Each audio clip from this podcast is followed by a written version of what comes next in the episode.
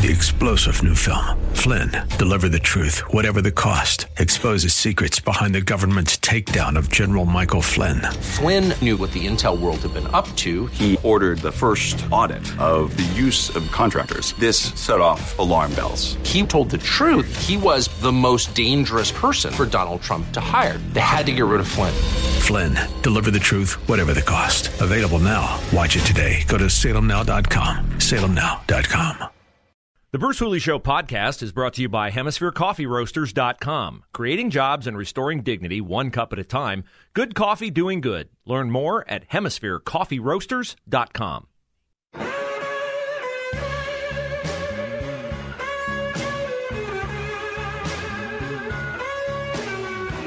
Well, in the latest installment of Rules for uh, Thee, but not for me, uh, the Justice Department has dropped all charges against nine staff members of the Stephen Colbert Show. They were arrested last month for illegally entering the Capitol building after it was closed. Remember, they had been detained earlier in the day and told that they didn't have the proper credentials to be in there and that they had to leave. But they did not leave, they stayed in the Capitol after hours. Now, when you do this on January 6, 2021, it's an insurrection and it gets you detained in solitary confinement and it gets you sentenced as a, what, 80 plus year old woman with breast cancer just was recently. But if you're on a show that purports to attempt to make people laugh with woke nonsense, well, then you can do whatever you want. You can ambush Kevin McCarthy, Lauren Boebert, other Republican congresspeople. Uh, you can uh, laugh and yuck yuck your way through getting arrested and then use it as a bit on your show. So they're in the Capitol at 8:30 p.m. decidedly after hours, causing a disturbance, Capitol Police said. They were detained, they were arrested, charged with unlawful entry. And now the Justice Department says, "Nope, Nothing to see here. Nothing to see here. Not surprised, but we can always be, uh, you know, noting the fact that there are separate rules for the elite and uh, other rules for those of us who are deemed not elite. Which brings me to yesterday's speech at the UN from Prince Harry. Oh, Prince Harry, uh, the husband of Meghan Markle the um, I don't know if he's a disgraced prince, but he's certainly not in not in the uh, good graces of the Queen of England. And uh, Prince Harry is speaking at the UN yesterday about the existential threat of climate change. Enjoy. How many of us feel battered, helpless, in the face of the seemingly endless stream of disasters and devastation? I understand. This has been a painful year in a painful decade. We're living through a pandemic that continues to ravage communities in every corner of the globe. Climate change wreaking havoc on our planet, mm. with the most vulnerable suffering most of all. The few weaponizing lies and disinformation at the expense of the many. And from the horrific war in Ukraine to the rolling back of constitutional rights here in the United States, we are witnessing a global assault on democracy and freedom. Now, Prince Harry makes an interesting spokesman for uh, the virtues of democracy and freedom, seeing as how he has grown up in a in a royal family. Now, uh, royal families uh, do not come to power via democratic processes. Royal families are born into royalty. Uh, at least he was. And his dad was. And so I found Prince Harry being, uh, in his words, battered by uh, all this global turmoil, COVID, the war in Ukraine, and the attack on democracy. What kind of battering has Prince Harry suffered? He married Meghan Markle. He moved to a mansion in California. He didn't get to stand on the royal platform with the Queen when she celebrated her whatever anniversary it was. But uh, I'm not that, you know, well versed in all the perks that come with being Prince Harry. But English commentator Martin Daubney is, so I will defer to him. Back to Prince Harry. So here we have a platinum plated plonker. He's at the UN conference in New York talking about climate change, about how he fears for the world and has been left battered and helpless by the last 12 months. Um, he's, he's saying it's creating havoc on the most vulnerable, suffering most of all. How can a guy who gets £4 million of taxpayers' money still bang on about feeling entitled and he's talking about, about daring transformative decisions are required? Well, here's one. Stop taking private jets to climate change conferences. That would be a good start. I do love the uh, way English commentators have turning a phrase. A platinum plated plonker, he called it. A platinum plated plonker. And he was droning on. He said he was banging on. I like that. Now, four million pounds a year. That's Prince Harry's uh, share. Uh, four million pounds equals $4.8 million a year. So I don't think he's hurting. And I don't think he flies commercial. I think he flies private everywhere he goes. You know who else flies private everywhere he goes? John Kerry. Federal statistics are in on John Kerry's private jet. Remember the one John Kerry said, Well, I, I need to fly private. Yes, obviously you do. Since John Kerry was named Joe Biden's climate czar, in January of 2021. He has flown his private jet around the world to Davos and other places and produced quite the carbon footprint. It's like the carbon big footprint. According to these federal uh, statistics released yesterday, the amount of carbon put forward by Kerry's jet equals, are you ready for this? It's 300 metric tons of carbon. What does that equal to? 300 metric tons of carbon. That's not in a in a measurement that I can understand, but I can understand this. 300 metric tons of carbon equates to 331,000 tons of coal burned. 331,000 tons. It equates to 12,250 propane cylinders burned for barbecues, 34,000 gallons of gasoline, and 36,500,000 cell phones charging. The sum total of all that would equal 300 metric tons of carbon produced by John Kerry's jet. Now, I don't know if John Kerry is taking his jet to Massachusetts today or not. Maybe he's already there. He probably has a place on Martha's Vineyard, bought with his own money or with the money of his uh, wife, who's a heir to the Heinz fortune, I believe. Uh, but Joe Biden's going to Massachusetts today. Joe Biden is going to talk about climate change today. And um, it'll be stupid because everything climate change is stupid. And here's why I say it's stupid. It's not that I don't believe that there are changes in the climate, but there are two reasons I feel the whole entire climate conversation is inordinately stupid. Number one is because we're in a heat wave right now across the country. You'll see national news stories about, oh, 100 million Americans are within, you know, places where there's an extreme heat warning. I just came from one in Arizona. Very hot. It's funny. On the weather report on TV in Arizona, you know, they do the daily temperature highs and lows. When the daily high temperature is anticipated to be 109, 108, 107. It just says 108, 109, 107.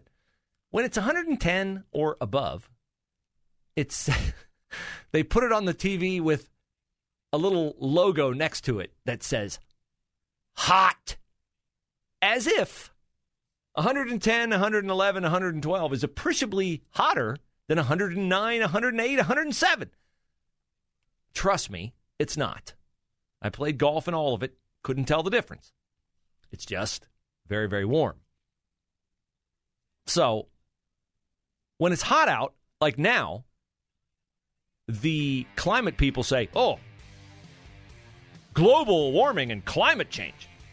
But when we have a cold snap and you say, wow, it's really cold, that whole global warming thing must be nonsense. They go, weather is not climate. Weather's not climate. Well, if weather's not climate when it's cold, why is weather climate when it's hot? So that's one reason it's stupid. The second reason it's stupid is because imagine the temerity to think you could make a policy in the U.S. that would fix the climate all over the world.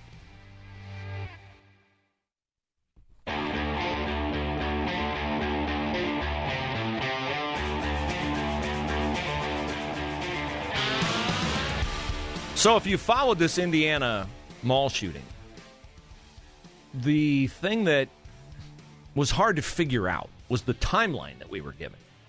That the shooter went into a mall restroom and was in there for an hour and two minutes. Okay, that I could get. Like he's in there putting his gun together, working up his cowardice, whatever. But the timeline that didn't make any sense was he came out of the restroom, shot a guy outside the restroom, killed him, and then shot two more people, and then was eventually shot and killed by this Good Samaritan 22 year old, Elisha Dicken. And that took two minutes. Like, that didn't make any sense to me. Like, why did the guy with the rifle only get off 28 shots in two minutes? I think in that situation, it's not like they're hiding behind, you know, tables and looking at each other. It just didn't make sense. Well, now we have clarification. A statement just released from the local police chief in Greenwood, Indiana, shows that there was a misreading of the clock on the security video. From the time that the mall shooter, the mass shooter, exited the restroom until he was shot and killed by the 22 year old hero standing at the cookie counter. 15 second span. 15 seconds. That's it.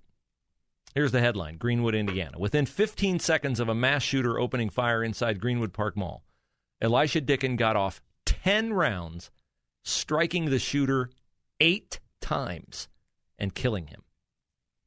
Police say Dicken was shopping with his girlfriend Sunday when he stopped at the cookie counter close to the main walkways of the mall when the gunman exited the restroom and began shooting. Police say what Dicken did was nothing short of heroic. Armed only with a handgun, police say Dicken first engaged the shooter from a distance of 40 yards. Police say he was very proficient and tactically sound. Dicken hit the shooter from 40 yards away with his 9mm Glock on the very first shot. Johnson County Coroner Mike Pruitt said an autopsy found the suspect had eight gunshot wounds and none were self inflicted. Elisha Dicken fired 10 shots with an 80% strike rate. He started making his way toward the gunman, motioning for people to leave behind him. The gunman tried to retreat back into the restroom, but Dicken continued on, shooting the suspect until he fell. this kid is amazing. That is utterly amazing. Dicken had no police training or military background. I just Producer wanna, Pam. I just want to know, and I don't know that we'll ever find out. But how many years has this gentleman been plunking tin cans in the backyard? Yeah.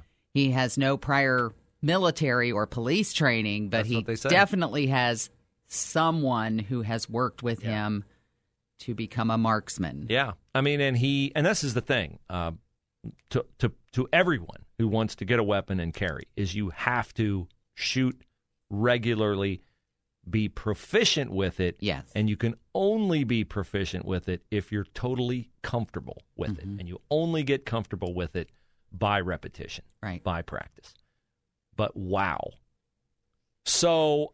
Uh, I asked my brothers-in-law this when I was in Arizona. Who gets the first interview with Elijah Dicken? Mm, good question. Is that is that going to be a Tucker Carlson interview? Is that going to be? Uh, I'm I am going to. I've said I said in the first hour. I'll stand by it. this kid is going to be a great, upstanding Christian kid. I'm going to guarantee you that. Well, I look at his picture, I look at his girlfriend's picture, I hear the stories that I read talking about their relationship to each other. This is the action of somebody who had the hand of God on him in that moment. No doubt about that.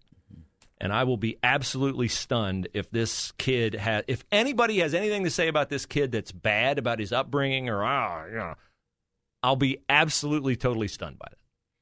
Because he just looks like I'm going to have to rethink my whole outlook on the state of Indiana because I like I'm not high on the state of Indiana, but wow. And I just wonder how many recruiters are trying to get a hold oh of my him. goodness, how many? How many? Uh, I mean, I guess he had a Glock. So Glock's going to try to uh, get this kid as a spokesman. As I'm a sure. spokesperson? Uh, I would think so, Mhm. but wow, um, amazing. He hit him eight, ten, eight times, eight out of ten shots. See, that's someone that's been practicing Yeah. a very long time. That is for sure. So amazing story, and um, I look for whoever gets that first interview. Boy, I hope it's not. Here's the thing.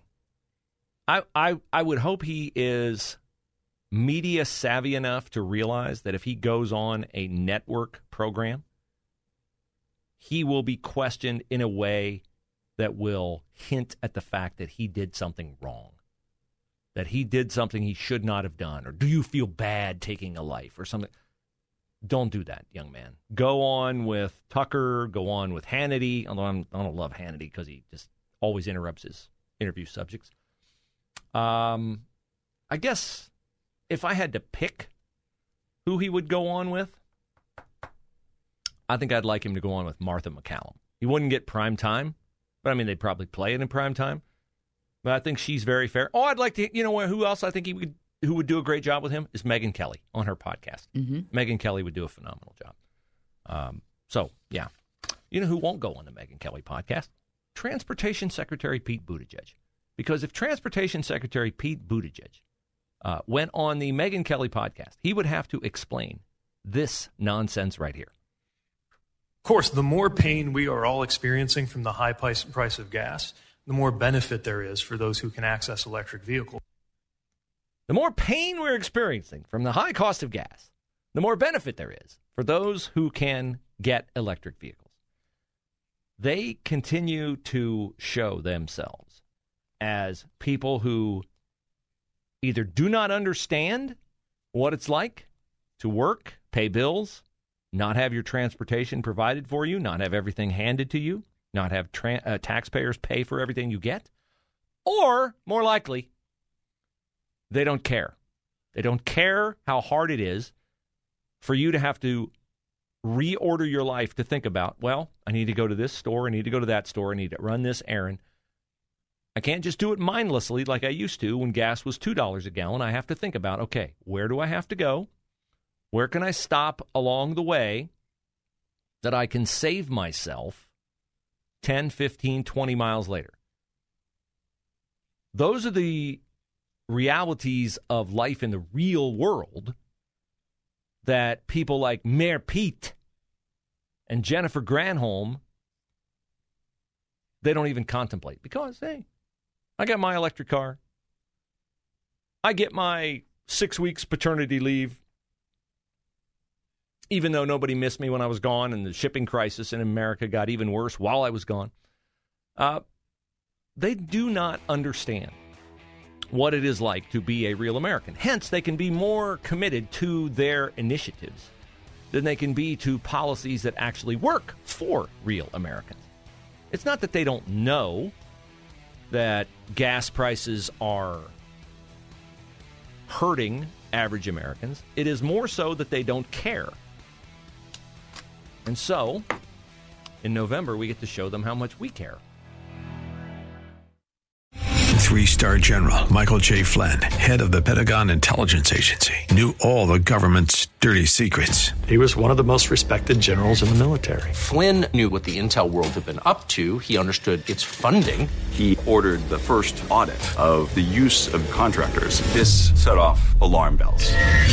The explosive new documentary, Flynn, Deliver the Truth, Whatever the Cost, uncovers the facts behind this scandal. Flynn told the truth. He was the most dangerous person for Donald Trump to hire. I find out the worst enemy that I'm going to face in my life is right here in America. They took my assessment and they wanted me to change it. And I was like, I'm not changing it. They had to get rid of Flynn. With in depth interviews, archival footage, and never before seen personal records of the man behind the headlines. I just felt like I was drowning. Flynn, deliver the truth, whatever the cost. Available now. Watch it today. Go to salemnow.com. Salemnow.com.